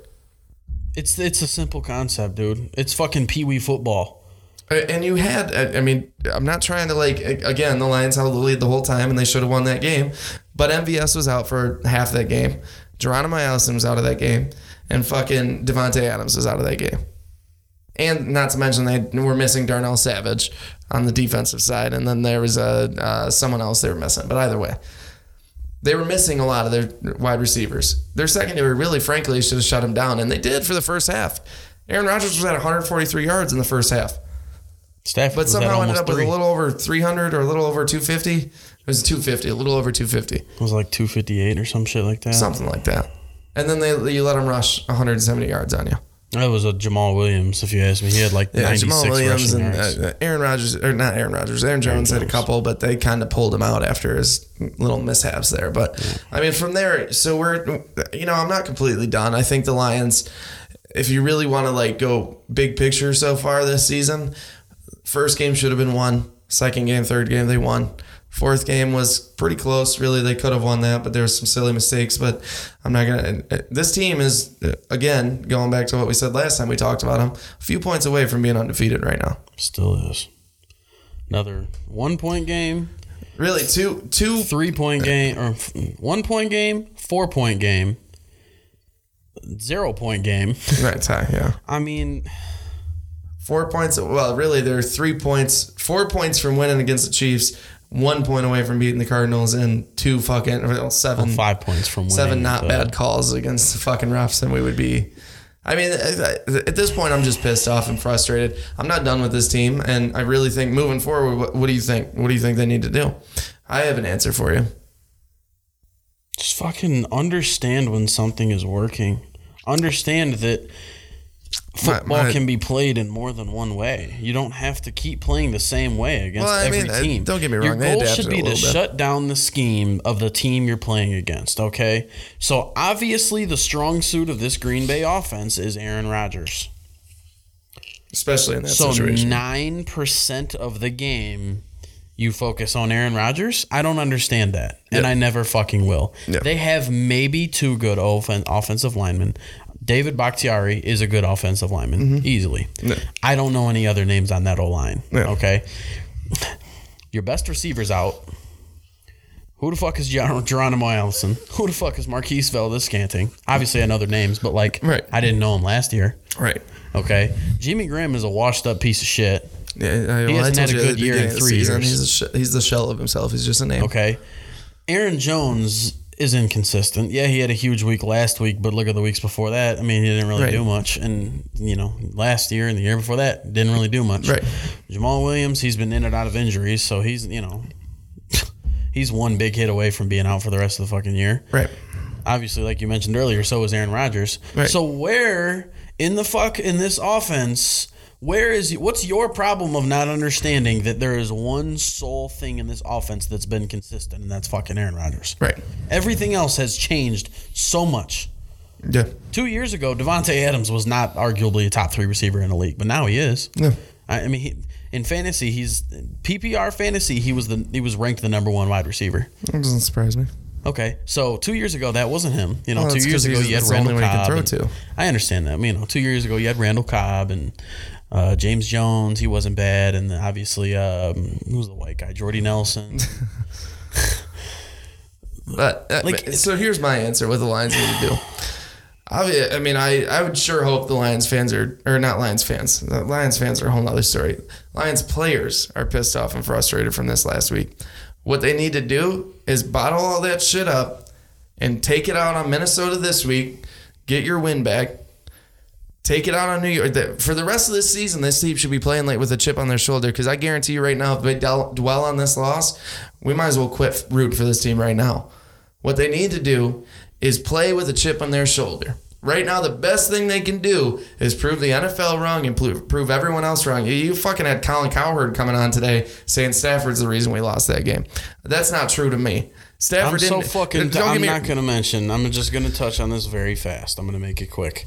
I am so beyond tired of people blaming Matthew Stafford. He is a talented quarterback, yeah. but he has had to work so goddamn hard to help this team succeed because so much with the team outside of his I, I really think Stafford so haters are just a, a, breed of their own at this point. Honestly, I mean, it's crazy because half the Stafford haters are fucking Lions fans. Yeah, well, no, they all are. Well, like, not all. I don't them, understand. The dude is capable. He, yeah. he tries. You see the frustration on the sideline, dude. Any quarterback that's been through a fucking, you get picked up by an 0 16 team your rookie year. Obviously, uh, it wasn't. Uh, they got drafted because of that. He got drafted because of that. He's been through a lot of ups and downs with this team. He's been through how many fucking head coaches, how many offensive coordinators. He's stuck around and he's been. That's why I love Stafford. I Hasn't won't hate on him. a trade. No, he's not fucking Jalen Ramsey or Hasn't Antonio held Brown. out for his check. Well, he gets paid a lot of money, but well, he didn't I'm saying hasn't like held out. Because they paid him. They, they weren't going to try to fucking argue with it. They, I know. I'm just uh, saying he hasn't said that. Money's a different thing. I don't necessarily think 27 million at the time was worth it, but it, you know, Stafford is what we need right now. I don't think we need to move on from. I'm not going to say he's a fucking god. I'm not going to say. In my opinion, Stafford's outplayed Aaron Rodgers and Pat Mahomes in the last two weeks. They yes. played. Yes. Simple as that. Now I get it. He might have had some bad throws last night. My stat line does not look that good, but he made plays when he needed to last night. The only thing he didn't do is his receiver fucking didn't catch the ball in the end zone, which is fine. Whatever. T.J. Hockenson's a rookie. It would have been nice. It would have been great. Everybody would have been like, "Fuck yeah, we got a or we got another tight end that can score the ball. We got a little dropsies." But you know what? It, I really can't put this on Stafford. I can't. No. His offense, I think he started eight for nine and 172 yards or something like that. something. After that was where it got a little rough. I think it was like 19 for 32. Uh, ended up with 200 something yards. So it didn't look good after that. I think they only ended up getting 57 yards total in the second half. And I think they only ended up scoring a total of six points in the second half. That's a little frustrating to me. But at the same time, if two of those calls the earlier calls, the defensive pass interference or the Kerryon Johnson catch, fumble, whatever, didn't get called, there was a chance we got a touchdown there. So two touchdown opportunities got pulled away from it, and we could have stopped Green Bay from scoring ten points if they didn't make those other two calls. So really, that's a that's a fuck. What is that? Twenty eight point turn that could have happened from four calls. It could have went twenty eight points in fucking Detroit's favor, easily on top of the earlier argument I had, if they scored, let's say they did fucking score all of them, they could have fucking blew the shit out of Green Bay. And again, I'm not. This is not me blaming Detroit, partially, yes, Detroit's fault. I can't really put a number on it. I've jumped between fucking 25% the Lions' fault to 75% the Lions' fault to 50% the Lions' fault. There is no fucking right or wrong answer. The Lion, the the, the, the refs robbed over. you. So what they need to do, play with a chip on their shoulder and keep fucking running. Keep playing. Just play clean, hard, good football. Really, that's what they need to do. They need to beat Minnesota this week, though, because if they lose to Minnesota, that's when Detroit's gonna like this week. It's a little different because you have something to blame. You have an excuse to say, you know what, the Lions lost because of this. I can get behind it a little bit. I'm not a big fan of that. I am always one to say like I don't like blaming refs for wins or losses, but you know what? There are certain don't. times, like New Orleans last year, kind of did get robbed. But here's another thing. Now that I'm on the topic, of New Orleans, if this happened to fucking New Orleans, Imagine the uproar they would have got then, especially those fucking whiny ass fans. And I'm not trying to dog. Uh, I mean, I kind of am. I'm kind of getting sick of the Saints, really, with their whole fucking. Those fans just bitch and bitch and bitch. But again, this is. It's just if this happened to the Saints, it'd be a much bigger deal, in my opinion. If it happened to any other fucking team, the, the either the plays wouldn't have gotten called or would have gotten called, whichever plays they were, were, or you know, honestly, I'm very glad that it happened on Monday Night Football. Where there was not a not one other fucking game on, so everyone in yeah, the nation, yeah, it was a one o'clock game, no all one saw football it. lovers watched this game, yeah. and saw it. Well, and that's another thing. I mean, if you really look at there, there was and another game this past weekend with some atrocious. Same thing. Uh, Cleveland, Seattle had some really bad calls too. Yep. So, um, but no one's talking about that because no one really watched it. No one was paying. I mean, I'm sure people did, but mm-hmm. again, it, Cleveland got fucked on a few picks or win or a few fucking missed calls and all that too. Mm-hmm. But in the Lions, everybody got to see it, and hopefully, I mean, in fucking Aaron Rodgers. See what he said after the game. Done. See what no. Aaron, he said? Oh man, he said something, Dicky. Something about the refs didn't their job and blah blah blah. Like completely brushed off the fact that there was nothing wrong with those calls. He, I think he said something. He actually might have said, "I didn't see anything wrong with those." Man, dude, if I could see, mm, I fucking hate Aaron Rodgers. But here's another thing. I want Green Bay to come into our house at the end of the season. I really hope we're still in playoff contention. I hope we knock those fuckers to the ground, dude. I hope we fucking do what we did to them last year when it, but this time actually means something and fucking kill them. Kill them. I hope Trey Flowers gets 17 sacks on that fucking piece of shit. Anyways, that's really, I mean, it. The thing that aggravated me the most, I think, is that if it was just this one time, okay. But you're talking about seven years of this shit. More than that. More than that, but like consistent. Because you go back to the Dallas game, playoff game. You know, there obviously the quest the should have been pass interference with Brandon Pettigrew and whatever his name is Hitchens I think was the linebacker. I don't know. Um, then the Calvin the Calvin rule. That's yeah. literally what they call it. He literally caught the ball, took two steps, dropped it, no touchdown. Excuse me. That's yep. a touchdown. The Seattle Golden Tate. Yep. Then this is Seattle Golden Tate thing. Um, or that was Falcons Golden Tate. Oh yeah, you're right. Falcons the Seattle thing Seattle is when Kelvin Calvin uh, got like that was another happened. Monday Night Football game. Calvin fumbled it, and then KJ Wright smacked it out of bounds, but they didn't call it. That that's what happened. Well, that was the touchdown that ended up not being a touchdown, and then ten seconds. Yeah. Yeah. So that's two playoff games that got screwed. Not playoff. Because, no. No, that was a Monday night. Oh, that was that was to go into the playoffs. Yeah, I know we were playing yeah. Seattle for to get a playoff spot. Yeah, um, or to get a wild card. I think. And it seems like to that. happen in the biggest, most important games. It really I, does. I don't look at Kansas City as like last the last time they played was a big deal. Like oh, it's a big game. This game means a lot. This game against Green Bay, we literally had the opportunity to be in first place in the NFC North today. But instead, we got these bad fucking calls, and now we're in last place. It made us it made our fucking year a lot harder because now we have to beat. I mean, I I think we can beat Minnesota. I'm not too worried about it. Mm-hmm. We're coming back with a chip on our shoulder. They're coming back off a big win. We're at home. Lions fans are going to be riled up, and if they're not, they better fucking be. Then you got New York at home. That should be pretty easy. Oakland's a little nerve wracking. We got some games that we played, but I, I really think that we're out of the rough stretch now a little bit. I think we need to beat Minnesota and, and get this shit on track and just play it out. But I'm a little nervous with this fucking tie at the beginning of the season, this bullshit ass call here. those two games might swing this whole season to the. the I mean, two weeks ago I would have said this team could go ten and six, or well, not ten and six, but 10-5 and one, or 9-5 and one, or whatever. Now I'm sitting here pissed off because I had to watch that shit last night. And there's nothing they can do. What, what the fuck's the NFL going to do? Apologize and remake the rule? Name it after the fucking Lions like they haven't done that already? Can't. Can't do anything. All we got to do is sit there and fucking say, well, same old refs to the same yeah, old fucking is, Lions. That's the shit. shit that fucking pisses me off. Is that nothing can be done, and I have to just sit here frustrated and just fucking accept that we got screwed. Yep. I don't. it sucks. I mean, I don't. It blows. Actually, it's terrible. It's it's inexcusable. Shouldn't it, it? These guys should not get paid to fuck up that bad. Really shouldn't. I, I don't understand why there hasn't been a punishment yet. you have people. The, the nation was fucking storming Twitter last night. Yeah. In the first hour of the the problem, there was over three hundred thousand tweets alone yeah. about. Well, they were, we were trending. That doesn't. We were mention, number one in trending in the U.S. That doesn't mention. You know, that doesn't have anything to do with Facebook, Instagram, you know, whatever any other fucking social media on the earth. That's just Twitter. There was over three hundred thousand tweets in the first like hour or something like that. Yeah and they were all negative. They were all against the referees. They yeah, were all the 100%. fact that it was a bad call and that you know it's all these players for other teams around the countries and ex players. Yeah, I mean we saw it all. Coaches yeah, we got fucked. Analysts, everyone saw the same thing, but the people who needed to see it, and it just, I cannot. It doesn't get more frustrating than that. There is not a single person that wasn't a referee that did like, bro.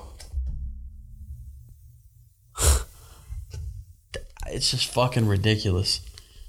How, yeah. And how, that's my thing. It's been damn pushing. It's been like just over a day. Why is nothing well, I mean, you fucking apologized. What the fuck does that do? What, what, are we gonna get? Honestly, though, I know. What kind of punishments are we gonna see? Are fucking congrats, he gets suspended. fucking referee. Yeah, but what the fuck's that do? It doesn't them. change the fucking outcome of the game. It's yeah, done and gone. Instead of fucking another team, just fuck them. Whatever, dude. They fuck fucked a few refs. teams this year. I'm sure. Cut half their paycheck. I don't give a fuck. Right. Do something to the people that ruin the game. You know what I think you needs to be done? You can't change the outcome of the game. I understand that, okay? And you can't change the outcome of what could come okay, to be this is, the season. But punish these fucking refs that ruined it. Before we get into the fucking refs, though, I think Martha Ford or somebody from the Ford fucking family needs to come out and say, we're sick of this bullshit. But no, you have fucking Detroit Lions sitting back and with their fucking tails between their legs acting like nothing went wrong. Now, that, oh, everything's fine. You got fucking, I get it. Patricia doesn't want to lose a fucking job and say some stupid shit. But you got Matt, Matt Stafford, what the fuck? Why don't you come out and say we got fucked last night? Trey Flowers, he just kind of, you know, he brushed it off, whatever. All these players are going to say, like, oh, we're fine. You need to fucking take some account, not accountability for the way your team played, but some accountability. Fuck it. You were the victim last night, but you're sitting here acting like they didn't do you wrong. How about you come out and make some fucking noise? Because the fans are the ones making the noise. Create the some players fucking outside, controversy. Yeah, but they're not. Create a conversation. Last year when it happened, you had the New Orleans Saints fucking making noise. Rules were fucking changed. Sean Payton came out. Fucking the whole team said shit. Or the Lions. All because it was a fucking difference between a playoff. That doesn't well, that, fucking no, matter. that doesn't change anything. The, the Lions, the NFL. I think the Lions are scared. Honestly. Well, I mean, Detroit as an organization doesn't want to say anything. In a sense, yes, but I also think that they're just so used to this shit yeah, and they're like, well, be. it's been all these years and nothing's changed. Fans what, are what saying the that the, the Lions shouldn't this, be. It blows my fucking mind. This your, your this might have been the worst play get calling. Disbanded out of the NFL if you fucking open your mouth Honestly, and say at this, this point. At this point, I heard a guy on the radio last night, and I don't, I don't completely disagree with them. If they were smart or not smart, but if they if they wanted to go crazy, why don't you fucking go to the NFL and say we're not playing the rest of the year? Yeah, start a fucking. Why not? What do you call it? Why that? not say, hey, we're not uh, start What's a strike or whatever. Strike, yeah, fuck it. Say we're not playing the rest of the year unless you do something about the officiating. That fucks up the whole league. You even say you even make the threat that you're going to do our that. Bye week's already gone, so that fucks up ten weeks of football. I mean, you make the threat. Eleven. Maybe they'll football, see a change. Maybe they'll see what you're talking about. But the NFL, uh, not the NFL, but the Lions aren't doing anything as an organization, organization to make more noise. We're just letting it happen Patricia hasn't come out and made a statement. Well, I don't expect Stafford Patricia hasn't come to. out He and made a statement. To, uh, he- Patricia, None of the players have come out and made a statement. The Fords haven't made a statement. Bob Quinn hasn't made a statement. The only Nobody two, has made a fucking statement. The only two I think should be able to make a statement right now, or three maybe: Bob Quinn, Martha Ford, and Matthew Stafford. Matt Patricia, I don't expect to make a statement. He's got to keep this team on the tracks. He can't go out and say that was bullshit because then he has the whole 53 man roster believing that bullshit. Good. And then they're dwelled on it. No, then they're dwelling on it and they're problem. fucking, they can't get that out of their head. You know, I'm just saying, create the fucking problem. Create a controversy, create a fight, create a Yeah, disagreement, but create a Patricia, problem. that's a little bit different. Patricia's got a job he's got to keep, and he has to keep the understand that. mentality. I understand him. Stafford, on the other hand, what the it's the Lions aren't going to cut him. He can say whatever the fuck he wants. He's making thirty million a year. What are they going to do? Fine him? Fine him and what? NFL could say we're fining you hundred thousand dollars. Fucking Matt Stafford makes thirty million this year. Who the fuck cares? Hundred grand, take it. Martha Ford. and that's what, not what- to what mention Martha what he's going to make per game. Martha Ford saying anything? What's the NFL going to do to a fucking NFL team owner? You can't own a team anymore. Like what? No, Right, they can't. They can't punish you. And if they take him out of the league, what's that do? Fucks up the whole thing. So they're not going to do it. Well, and then from there, I guarantee the other NFL organizations are going to start having problems. right? Why don't these You kick them out for opening their mouth. All right, bye. We're done too. See ya. something? There you go. Seven teams out the window in a month. Something. Like it's it's such a simple thing as just to send a message. Show that you actually give a shit. And that's something I'm worried about. Like, do the Lions makes- organization care about fucking winning, or do they just want to fucking uh, let it happen? I just don't understand that. How can you not have any attentiveness towards this? How can you not be concerned? So what if your fucking fans are upset? Okay, let them bitch. That's gonna happen no matter where you go. Yeah. Um, But are you gonna sit here and tell me that you're gonna say, "Darn it, could have won it, but we didn't"? Next game, no. Shut the fuck up. Grow a set of nuts and call the fucking NFL officiating out. that's what they need to do. It's that simple. That's what they need to do. I mean, honestly, I'm a little frustrated by that. And But at the same time, I expect nothing less or nothing Right. more. It's the fucking Lions. yeah, It, on and off the field, they're just I don't even fucking know anymore. I mean, I, they'll, they'll be fine. I think they're again. I think they're the better team this week, and I really think they could have won the week before. I, I mean, I'm not going to nitpick on that, but the Lions are still a good team. They're still at 500. They still have a good chance to make the playoffs. Um, but yeah, that's that's about it. I mean, I don't really want to dwell on it too much. I think that was fiery enough for me. Um, I can't. Or, there's nothing we can do as fans, at least. We can fucking buy a billboard in Miami and say NFL fuck the Lions like the Saints did last year for the Super Bowl. But I mean, like I said, all they got to do now take that fucking frustration frustration out on Cousins and the rest of the Vikings. That's it. And then the following week, do it again. Make us forget about this. Make the NFL realize they fucked up. That's it. That's all you got to do. That's all you can do, unless the Lions, uh, unless Martha Ford or the Ford family or somebody steps out and says this is bullshit. But that's it. So I mean, you want to go into the picks? or you gotta, you want to cool off for a second? In other news, I can, I can, I can read them off to you. You're good. Week seven picks.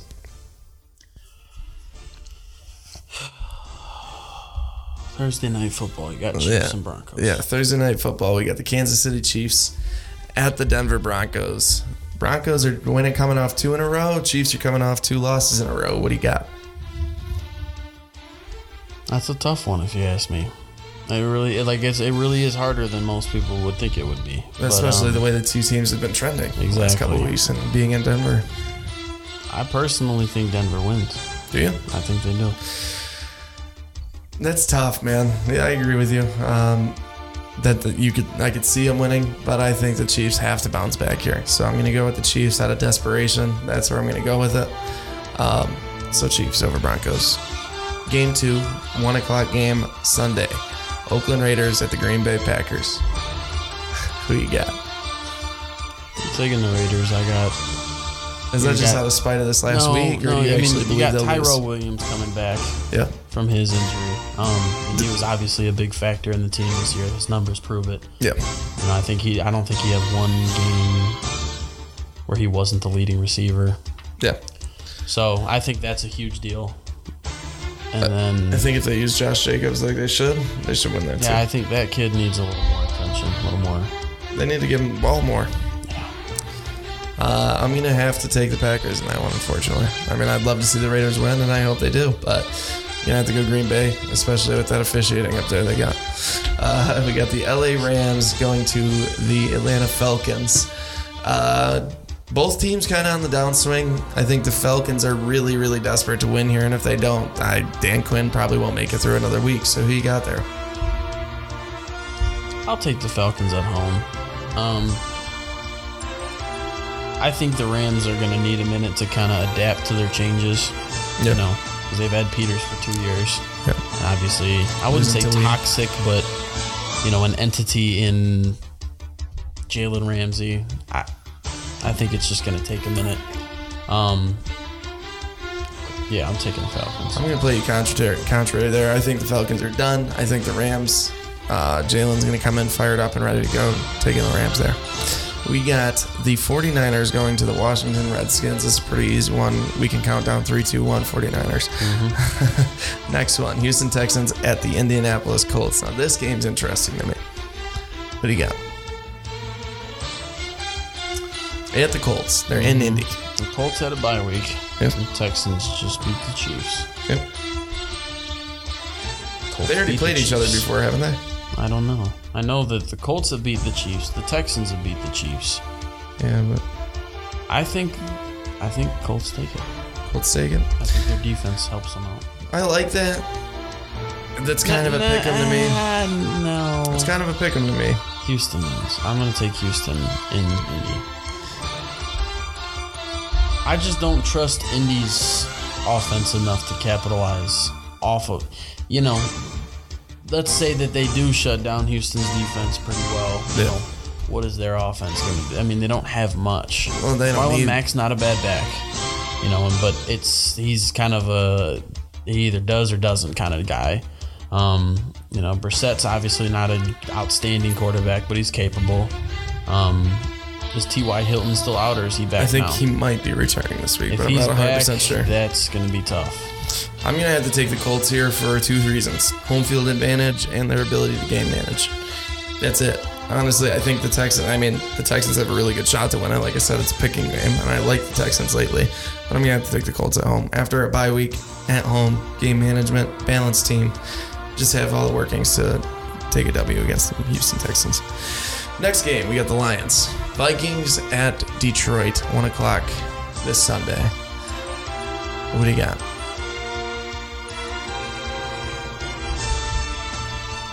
You want me to answer for you? What? Whoa, the fuck, dude? No, the Lions. Come on. Like I said earlier, Vikings are coming off probably their best game so far this year, and Detroit's coming after getting fucked. They're gonna win this NFC North game. Just saying it now. They're gonna come out pissed, and if they don't, I'll I'll, I'll eat my own fucking uh, whatever the fuck I was gonna say. I think Detroit wins this game straight up. And if they don't, I honestly they could blow them out. Depending on, I mean, if they use the frustration and anger that the Lions fans have and their frustration and anger, they can make this team look like hot dog shit.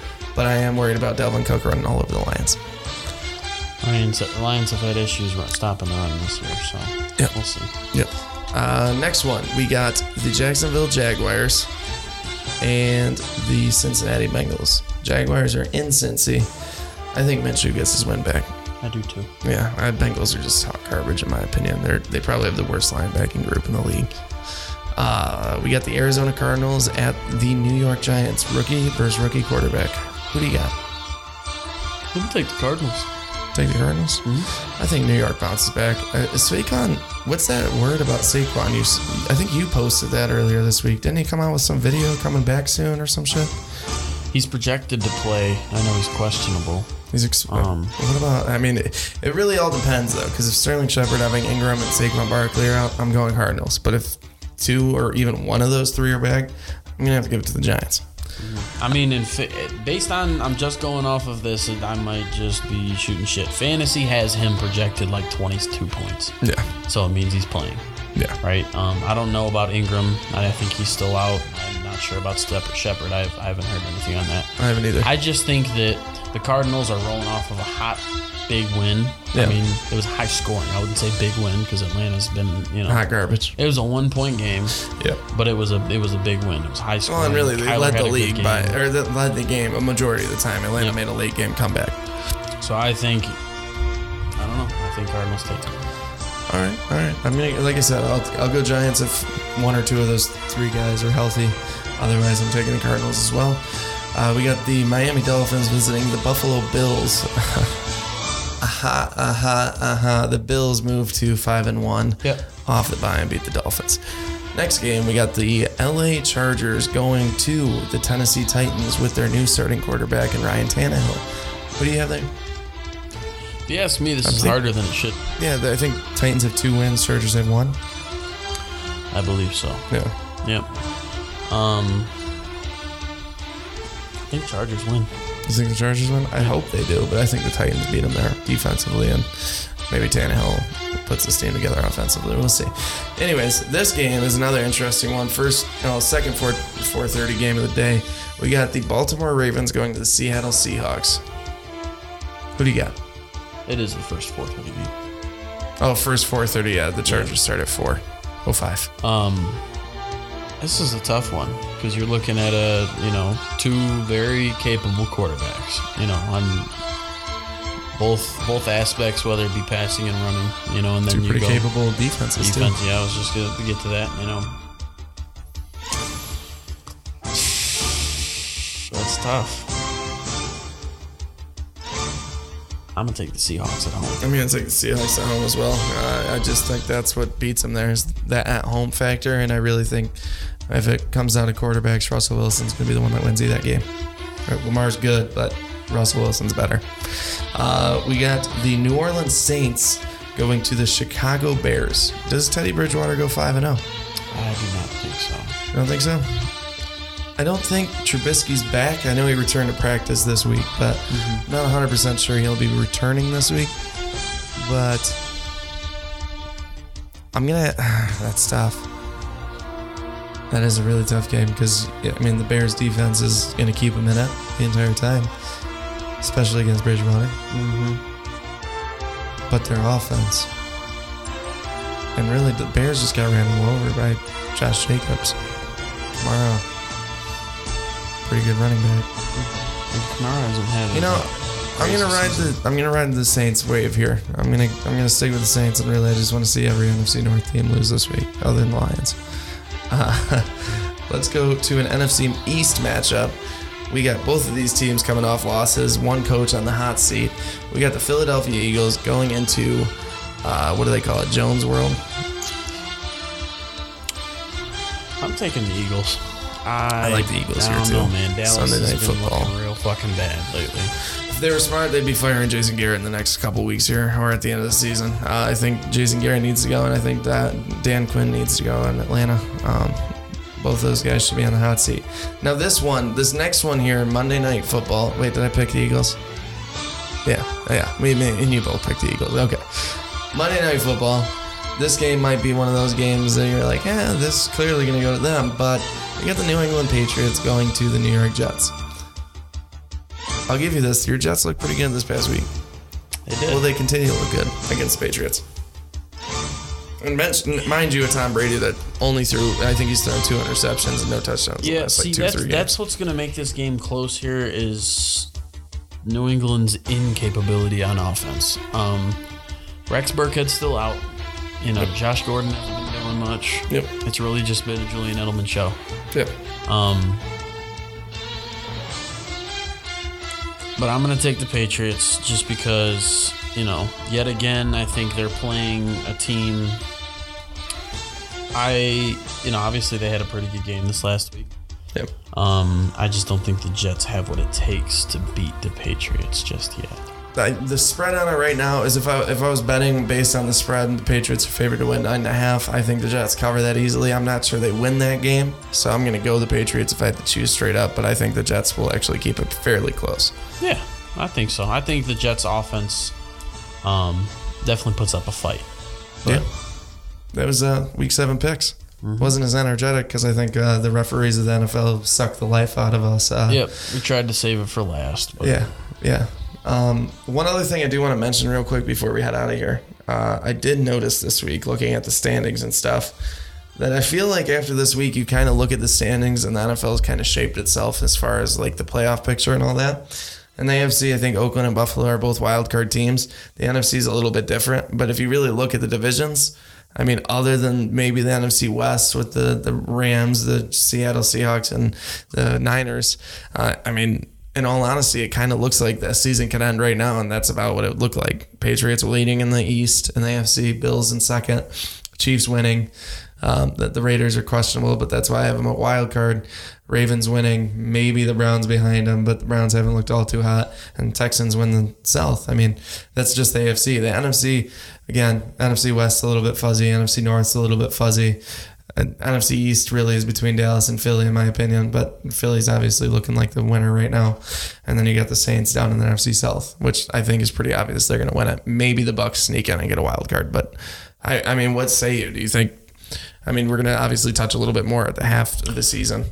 Um, Is there anything big that you see so far this this through six weeks that you're like, oh, that's surprising? Or I think I think what you said is pretty fair. You know, going through you know what it is now is pretty much what we would expect it to look like. Yeah. Um, then again, we are only six weeks into the season. Yeah, we no, still got eleven more weeks of football. That's true. Um, so who's to say you know th- things don't change? You know, but for right now, I agree with it you know what they got. Like it just it makes the like, most sense. Yeah. Based on what we've seen six weeks in. Right. You know, the teams that are at the, the top the teams that are at the top have been pretty consistent for the most part. Right. Uh, give or take some here and there, but I agree with you there. Yeah. So uh, that's that's about it for the show this week. Uh, I know we spent a lot of time in the NFL, but me and Brad had a lot of words to say about the Lions and Green Bay game.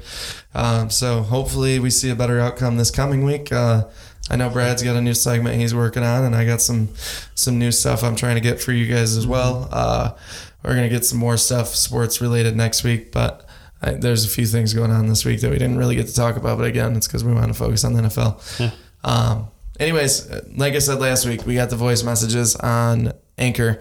So if you go to our anchor.fm forward slash box score sports, you can send us a voice message. So one of Brad's segments, it's going to actually be a pretty cool one. I think we could play into the voice messages and yeah. Um, so on top of what we get from you guys, you know, some of you guys, obviously, I know that there's like family friends or family members that don't have access to Twitter. Yeah. Um, so you can use the Ask FM ask.fm for uh, anchor anchor.fm or anchor.fm slash thinking ask FM anchor.fm slash box score sports. Yep. um you know send out messages to us give us opinions questions anything. Yeah we'll feature um, on the show. because not only um is this going to be a segment on the show but also on twitter i'm going to be doing a little thing here. I haven't actually come up with a name just yet but it's going to be something basically surrounding the idea of controversy.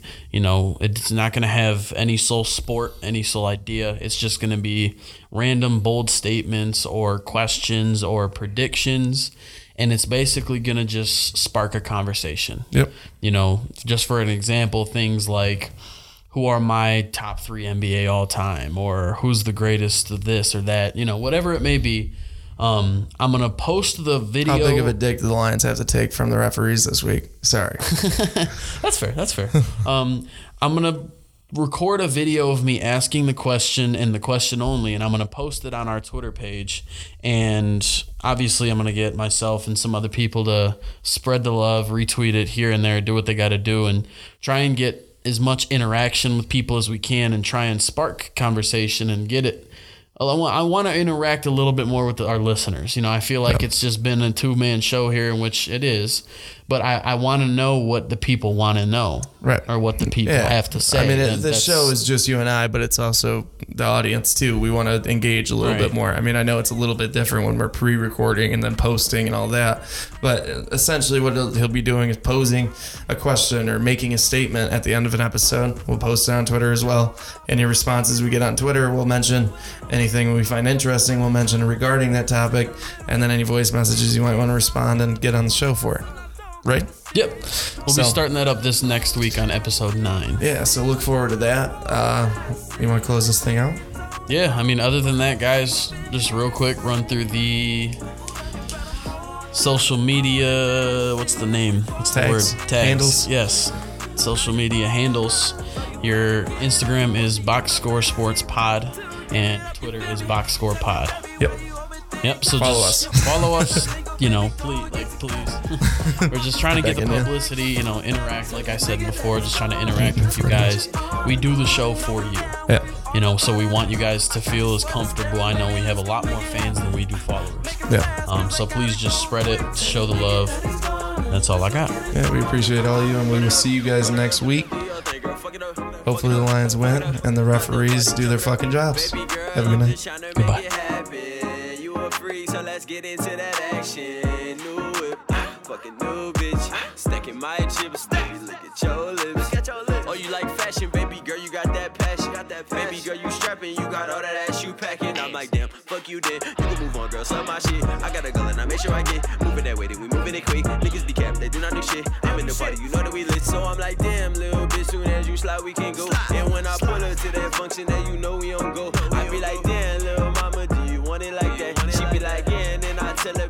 over like that. And I'ma pass it to my niggas, shit. You know how we act. Yeah.